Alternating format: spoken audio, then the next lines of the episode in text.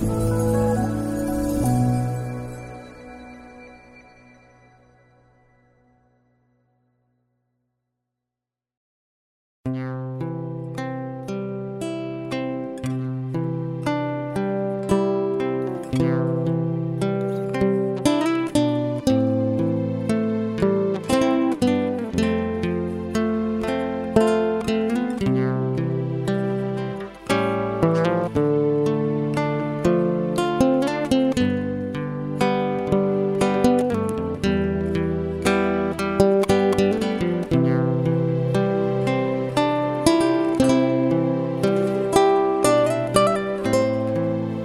quý vị thư giãn với chương trình Fata của truyền thông dòng tên.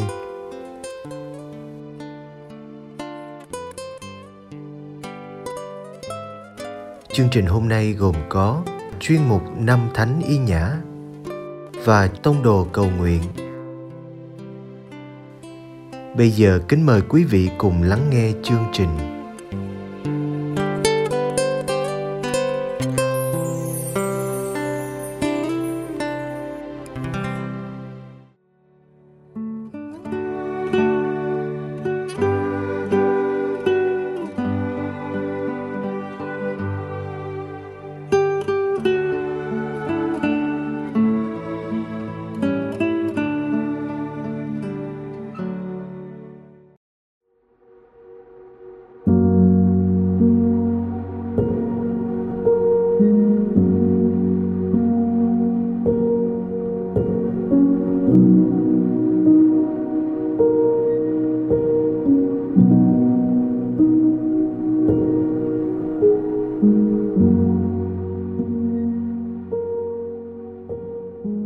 Chuyên mục Năm Thánh Y Nhà Các bạn thân mến, nhân dịp 500 năm Thánh Y Nhà được ơn hoán cải, từ một con người say mê thế gian nên một chiến sĩ nhiệt thành của Đức Kitô. Truyền thông dòng tên mời bạn nhìn lại hành trình nên thánh của Ngài qua tác phẩm tự thuật của Thánh Y Nhã với giọng đọc của cha Giuse Bùi Quang Minh. Hy vọng chương trình này giúp bạn gặt hái được nhiều hoa trái thiêng liêng trong hành trình nên thánh của chính bạn.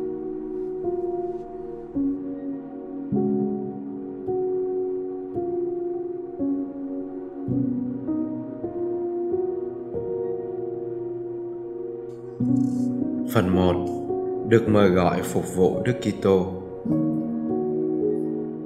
Cho đến năm 26 tuổi, kẻ ấy chỉ mãi mê với những chuyện phù phiếm thế gian – đặc biệt là ham mê võ nghệ, với ước ao mãnh liệt và phù phiếm là được nổi tiếng. Vì vậy, đang lúc ở trong một pháo đài bị quân pháp công hãm và mọi người đồng ý là phải đầu hàng để thoát chết, vì họ thấy rõ không thể tự vệ được. Kẻ ấy đưa ra cho vị chỉ huy bao nhiêu lý lẽ để rồi thuyết phục được người này cố thủ, bất chấp ý kiến của tất cả các hiệp sĩ. Những người này thấy kẻ ấy can đảm và kiên quyết thì cũng vững lòng. Khi đến ngày biết là sẽ bị tấn công, kẻ ấy xưng tội với một chiến hữu. Cuộc tấn công kéo dài được khá lâu thì kẻ ấy bị trúng đạn vào một chân làm nó gãy nát ra. Vì đạn đi qua giữa hai chân nên chân kia cũng bị thương nặng. Kẻ ấy ngã xuống rồi, những người trong pháo đài đầu hàng người pháp. Sau khi chiếm được pháo đài, họ đối xử với người bị thương rất tử tế, vừa lịch sự, vừa thân thiện sau 12 hay 15 ngày ở Pamplona, họ dùng cán khiêng kẻ ấy về quê. Tại đây, vì tình hình kẻ ấy rất tồi tệ, người ta đã mời các bác sĩ và các nhà phẫu thuật từ nhiều nơi đến. Theo họ thì phải kéo cái chân ra lại, xếp lại các xương đâu vào đó vì lần trước đã làm sai hoặc vì khi di chuyển các xương đã xê dịch nên không ở đúng chỗ và như vậy thì không khỏi được thế là kẻ ấy bị làm thịt lần nữa.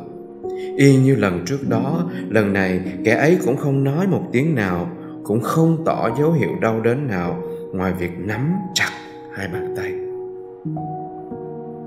Nhưng bệnh tình càng ngày càng tệ hơn. Kẻ ấy không ăn được và có những triệu chứng khác như người ta thường thấy nơi một người sắp chết. Đến lễ thánh Gioan vì các bác sĩ không tin tưởng kẻ ấy sẽ hồi phục được, nên kẻ ấy được khuyên nên xưng tội. Khi kẻ ấy chịu các bí tích, vào chiều hôm trước, lễ hai thánh Phêrô và Phaolô, các bác sĩ cho biết nếu đến nửa đêm mà kẻ ấy không khá hơn, thì kẻ như là chết. Bệnh nhân vốn có lòng sùng kính thánh Phêrô và Chúa thương cho kẻ ấy bắt đầu cảm thấy khá hơn ngay chính nửa đêm hôm ấy và bệnh tình được cải thiện nhiều đến nỗi chỉ mấy ngày sau, người ta cho rằng kẻ ấy đã thoát cơn nguy tử. Chẳng bao lâu, các miếng xương kết dính lại với nhau, nhưng bên dưới đầu gối lại có một cái xương trồm lên trên một cái khác. Vì vậy mà chân bị rút ngắn lại, và cái xương kia nhô lên, làm cho nhìn chẳng đẹp mắt mấy. Đã quyết chí theo đuổi thế gian, và cho rằng để như vậy thì xấu xấu xí kẻ không thể chịu được, nên hỏi các nhà phẫu thuật xem có thể cắt đi được không? Họ trả lời là có thể cắt được, nhưng sẽ phải chịu đau đớn hơn tất cả những gì kẻ ấy đã phải chịu trước đó vì vết thương đã lành và phẫu thuật đòi hỏi nhiều thời giờ. Tuy nhiên, kẻ ấy nhất mực đòi bằng được, cho giàu người anh hoảng sợ cho biết chính anh ấy sẽ không dám để cho người ta hành hạ như vậy. Người bị thương vẫn chịu đựng với sự nhẫn nhục thường lệ.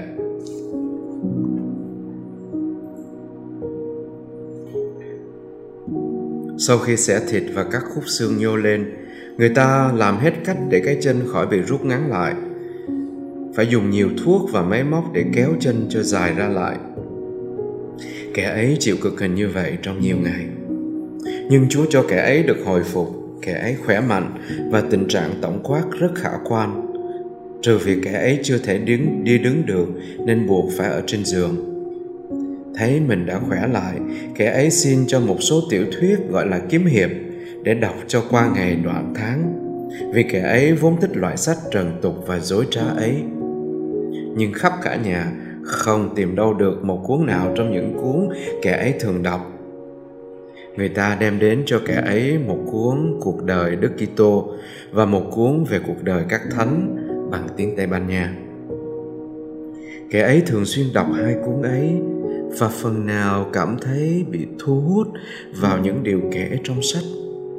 Khi ngưng đọc, kẻ ấy suy nghĩ lúc thì về những điều đã đọc được, lúc thì về những điều thế gian trước kia kẻ ấy vẫn thường nghĩ tới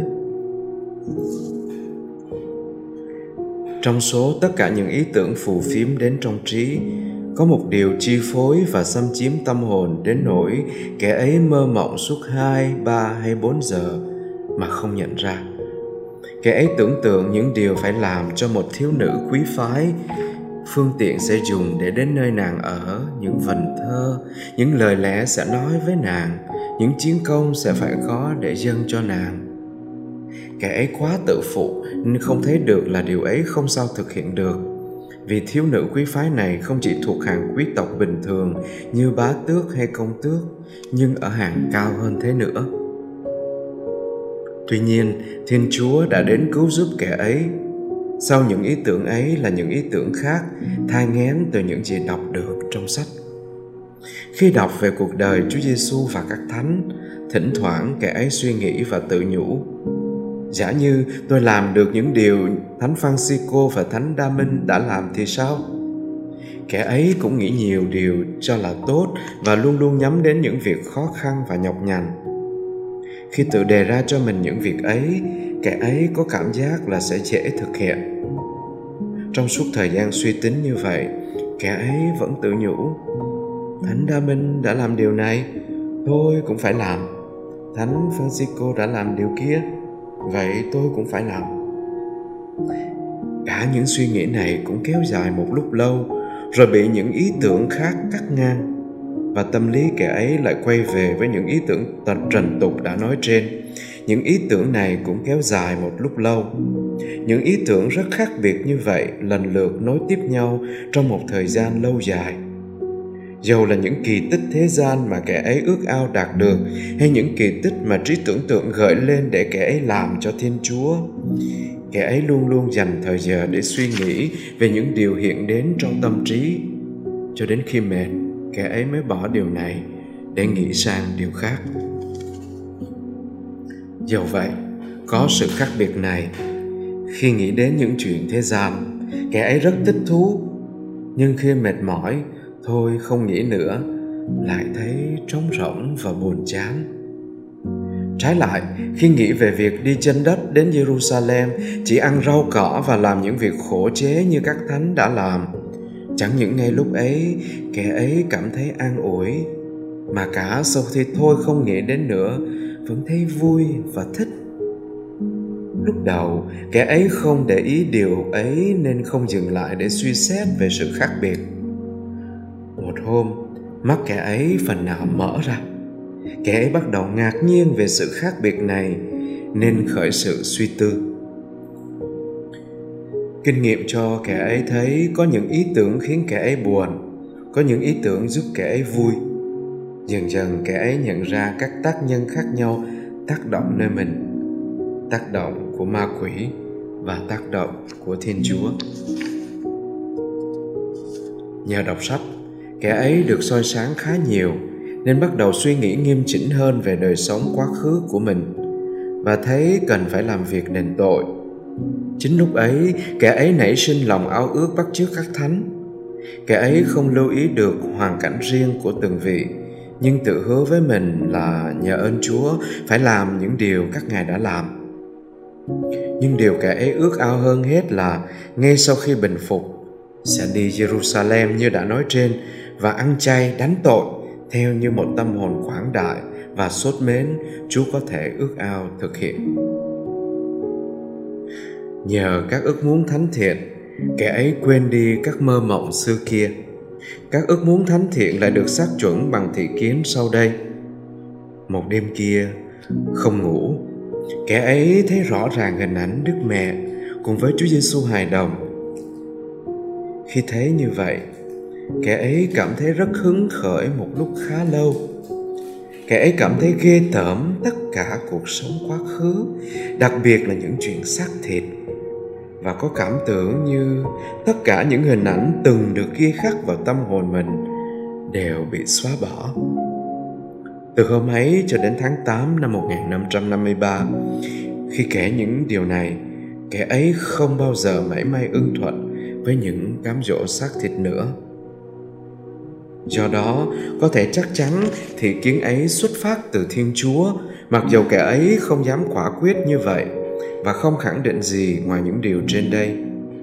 Anh của kẻ ấy cũng như mọi người khác trong nhà, căn cứ vào những điều bên ngoài, đều ghi nhận sự thay đổi đang diễn ra trong tâm hồn kẻ ấy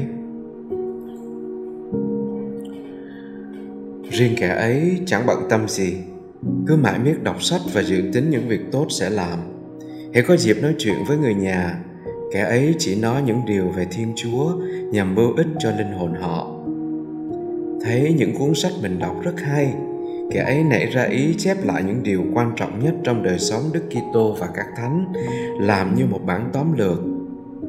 Kẻ ấy bắt đầu rất chăm chú viết một cuốn sách. Lúc ấy, kẻ ấy cũng bắt đầu đứng lên và đi lại trong nhà được rồi. Kẻ ấy viết các lời của Đức Kitô bằng mực đỏ, các lời của Đức Mẹ bằng mực xanh. Giấy thì láng và có hàng kẻ, tất cả đều viết rất đẹp vì kẻ ấy viết chữ rất đẹp. Kẻ ấy dành một phần thời giờ để viết phần còn lại để cầu nguyện. Kẻ ấy được sốt sáng nhất khi nhìn lên trời và các vì sao. Kẻ ấy thường nhìn như vậy và nhìn rất lâu giờ vì điều này làm cho kẻ ấy cảm thấy rất hứng khởi để phục vụ chúa kẻ ấy thường xuyên nghĩ đến quyết tâm đã có và ước gì mình khỏi hoàn toàn rồi để lên đường. Khi suy tính mình sẽ làm gì sau khi đi jerusalem về? Để luôn luôn làm việc hãm mình đền tội, kẻ ấy dự tính sẽ lui vào đan viện Chartreuse ở Sevilla. Không cho ai biết mình là ai để người ta khỏi kính nể và chỉ ăn rau cỏ thôi. Nhưng vào những lúc khác khi suy nghĩ đến việc đi khắp thế giới để làm những việc đền tội kẻ ấy ước ao thực hiện. Ước muốn vào dòng sặc thơ của kẻ ấy nguội lạnh đi. Kẻ ấy sợ ở đó không được tự do thể hiện sự thù ghét mình có đối với bản thân. Do vậy, lúc ấy có một gia nhân phải đi Burgos, nên kẻ ấy bảo người ấy đến hỏi cho biết luật lệ dòng sặc thơ và thấy luật ấy rất hay tuy nhiên, vì lý do nêu trên và vì kẻ ấy hoàn toàn bị hút vào chuyến đi sắp thực hiện, còn việc kia thì sau khi về sẽ tính nên không quan tâm bao nhiêu. Thay vào đó thấy mình đã phần nào khỏe mạnh, khởi hành được rồi. Kẻ ấy thưa với anh. Anh biết đó, công tước Nakera đã biết là em đã khỏi. Chắc em phải đi Navarrete. Lúc ấy, ông công tước đang ở đó ông anh dẫn kẻ ấy từ phòng này sang phòng khác, tỏ nhiều dấu cho thấy sự ngạc nhiên và xin kẻ ấy đừng uổng phí một đời. Phải nghĩ đến người ta kỳ vọng nơi mình thế nào và giá trị của mình thế nào và những lời tương tự nhưng kẻ ấy trả lời khéo, không sai sự thật, vì kẻ ấy đã rất sợ nói sai và thoát được người anh. Khi kẻ ấy lên la để khởi hành một người anh khác muốn đi cùng với kẻ ấy đến Oñate. Trên đường, kẻ ấy thuyết phục được người anh cùng đến canh thức tại đền Đức Mẹ Aransasu. Đêm ấy, kẻ ấy xin được thêm sức mạnh để thực hiện chuyến đi. Đến Oñate, người anh ở lại với người chị mà người anh tính đến thăm, còn kẻ ấy đi tiếp đến Navarrete. Kẻ ấy nhớ là vị công tước còn nợ mình một số tiền, nên viết một hóa đơn cho viên quản lý Người này cho biết ông không còn tiền để trả. Được tin ấy, vị công tước cho biết ông có thể thiếu tiền bất kỳ ai khác, nhưng không được thiếu một người thuộc gia đình Loyola. Vì những công trạng kẻ ấy đã lập được trong quá khứ, vị công tước còn muốn trao cho kẻ ấy một chức vụ quan trọng nếu kẻ ấy muốn nhận. Kẻ ấy nhận tiền, thanh toán nợ nần, phần còn lại để sửa sang và trang hoàng một ảnh tượng Đức Mẹ đã cũ kỹ tạm biệt hai người đệ tớ tháp tùng, kẻ ấy rời navarrete, lên la, một mình, hướng về montserrat. Trên đường, có một chuyện xảy ra nên ghi nhận để người ta hiểu được chúa đã đối xử với linh hồn ấy, còn tâm tối mặc dầu đầy những ước nguyện nóng bỏng theo chúa, bất kỳ cách nào biết được. Chính vì vậy, kẻ ấy quyết định làm những việc phạt xác gắt cao không chỉ để đền tội, nhưng chính là để làm vừa lòng chúa và vui lòng chúa. Khi nhớ đến một việc phạt xác các thánh đã làm xưa kia, kẻ ấy nghĩ mình cũng phải làm như vậy, và ngay cả hơn nữa. Tất cả mọi an ủi kẻ ấy có được đều xuất phát từ những ý tưởng như vậy kẻ ấy không hề chú tâm gì đến chiều sâu nội tâm, cũng chẳng biết thế nào là khiêm tốn, bác ái, kiên nhẫn, hay đức khôn ngoan là khuôn mẫu và thước đo các nhân đức ấy. Kẻ ấy chỉ có ý thực hiện những công việc to lớn bên ngoài. Vì các thánh đã từng làm như vậy để tôn vinh thiên chúa, mà không để ý gì đến những hoàn cảnh riêng của mỗi vị. Kẻ ấy đang đi đường, thì có một anh chàng moro cởi la bắt kịp trong khi hai bên trao đổi với nhau chuyện này chuyện kia, họ nói đến đức mẹ. Anh chàng moro nói, chắc đức mẹ thụ thai mà không cần đến người nam, nhưng không thể tin là khi sinh con, đức mẹ vẫn còn đồng trinh. Anh ta đưa ra những lý lẽ thuộc bệnh viện tự nhiên nảy sinh trong tâm trí. Mặc dầu kẻ hành hương đem bao nhiêu luận cứ ra chống đỡ, nhưng vẫn không làm được anh ta thay đổi ý kiến anh chàng Moro lúc ấy phóng nhanh lên trước rồi mất hút. Kẻ ấy nghĩ lại những điều vừa diễn ra. Một số cảm xúc trỗi dậy trong kẻ ấy và gợi lên trong lòng sự bất bình vì kẻ ấy có cảm tưởng đã không tròn bổn phận. Lòng đầy tức giận, anh chàng Moro và tự cho mình đã sai khi để anh ta sổ ra những lời lẽ như vậy về Đức Mẹ. Kẻ ấy thấy nhất định phải bảo vệ danh dự cho Đức Mẹ phải đuổi theo anh ta và cho anh ta mấy nhát dao găm. Vì đã nói như thế, ý tưởng này thúc đẩy kẻ ấy một lúc lâu, nhưng cuối cùng kẻ ấy lưỡng lự, không biết phải làm gì. Trước khi phóng lên mất hút, anh chàng moro đã nói là sẽ đến một nơi đó cách đó không xa, gần ngay đường lớn, nhưng đường lớn không chạy ngang qua. Mãi không biết nên làm thế nào thì hơn, không quyết định dứt khoát được kẻ ấy quyết định thế này. Thả lỏng dây cương trên cổ la, để nó đi đến chỗ ngã ba. Nếu nó theo con đường vào làng, kẻ ấy sẽ đi tìm anh chàng moro và cho anh ta ăn rau gầm còn nếu nó theo đường lớn, không vào làng, thì sẽ bỏ qua cho anh ta. Nghĩ sao kẻ ấy làm vậy? Nhưng chúa đã muốn cho con la theo đường lớn, chứ không theo đường vào làng mặc dù làng chỉ cách đó 30 hay 40 bước, mà đường vào làng vừa rộng, vừa tốt. Đến một làng lớn trước khi tới Montserrat, kẻ ấy mua quần áo dự tính sẽ mặc để đi Jerusalem. Kẻ ấy mua loại vải bố, dệt thô và nhám, rồi may một cái áo dài đến gót chân. Kẻ ấy cũng kiếm được một cái gậy và một bi đông buộc tất cả vào cái yên trên lưng con la kẻ ấy đi tiếp lên Montserrat vẫn mơ tưởng sẽ thực hiện những kỳ tích vì yêu mến Thiên Chúa. Vì đầu óc đầy những ý tưởng về kỳ tích, như kẻ ấy đã đọc được trong bộ Amadis de Gaula và những sách truyện tương tự, nên kẻ ấy quyết định làm một đêm canh thức võ trang, trọn một đêm, không ngồi hay nằm, nhưng khi thì đứng, lúc thì quỳ trước bàn thờ đức mẹ ở montserrat kẻ ấy cũng quyết định tại đó sẽ cởi bỏ trang phục đang mặc để mang trang phục của đức kitô. Bỏ nơi ấy, kẻ ấy tiếp tục hành trình, vẫn nghĩ về các dự tính như mọi khi. Đến montserrat, sau khi đã cầu nguyện và đồng ý với cha giải tội, kẻ ấy đã dành ba ngày để xưng tội chung, ghi các tội trên giấy.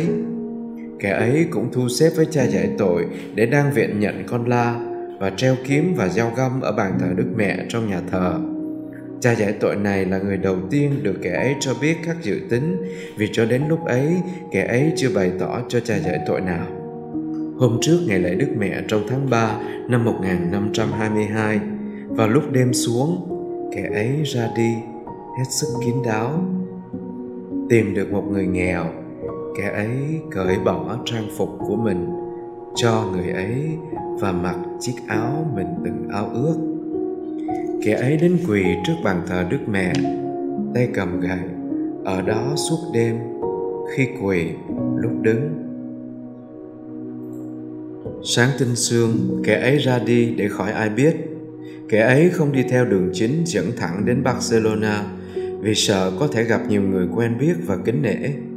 Nhưng đi đường vòng đến một làng gọi là Manresa để lưu lại trong một bệnh viện. Ở đó mấy ngày và ghi chép đôi điều trong cuốn vở kẻ ấy giữ rất cẩn thận và đem lại cho kẻ ấy nhiều an ủi. Đi khỏi Montserrat chừng một dặm, kẻ ấy bị một người đuổi theo và bắt kịp. Người này hỏi có phải kẻ ấy đã cho một người nghèo quần áo như anh ta khai không? Khi trả lời đúng, mình đã làm như vậy, kẻ ấy ứa nước mắt vì cảm thương người đã được kẻ ấy cho quần áo. Thế nào anh ta cũng bị làm phiền vì bị nghi là kẻ cắp. Mặc dầu đã hết sức tránh việc người ta tỏ lòng quý trọng, kẻ ấy mới đến manresa chưa được bao lâu thì người ta đã nói nhiều điều về kẻ ấy, tất cả về những gì đã diễn ra tại montserrat. Kẻ ấy càng nổi tiếng hơn và người ta nói còn hơn cả sự thật nữa. Ví dụ kẻ ấy đã từ bỏ một gia tài khổng lồ. Vân vân.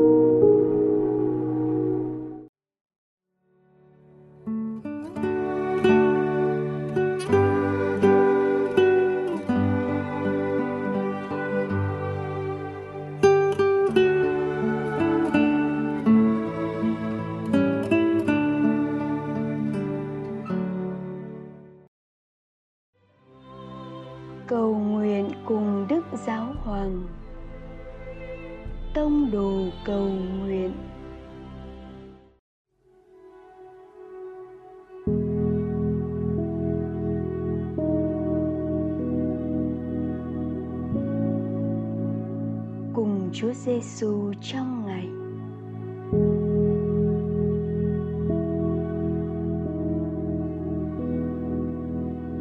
nhân danh Cha và Con và Thánh Thần.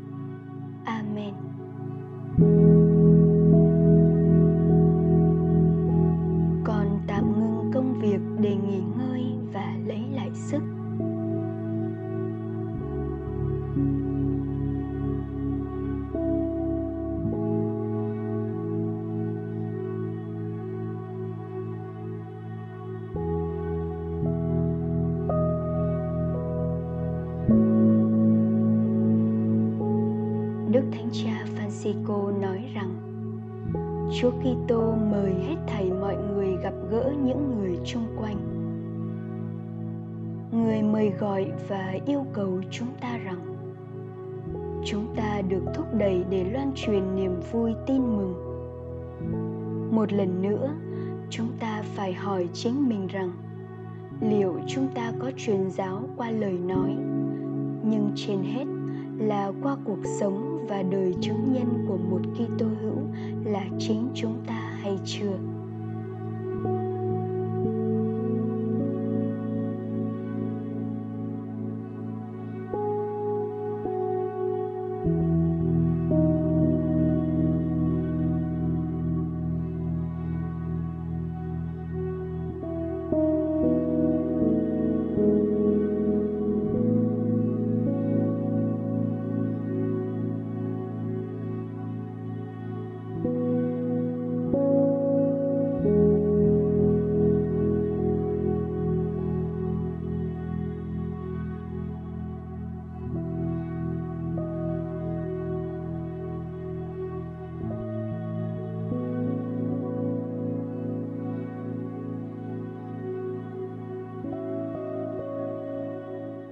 Còn nhiều cơ hội để con bước ra khỏi chính mình và tìm kiếm điều cần thiết cho sứ mạng này con canh tân lại quyết tâm sống của bản thân để cùng với các giáo lý viên làm bừng cháy lên trong trái tim của tha nhân bằng tình yêu của họ dành cho Chúa Giêsu. xu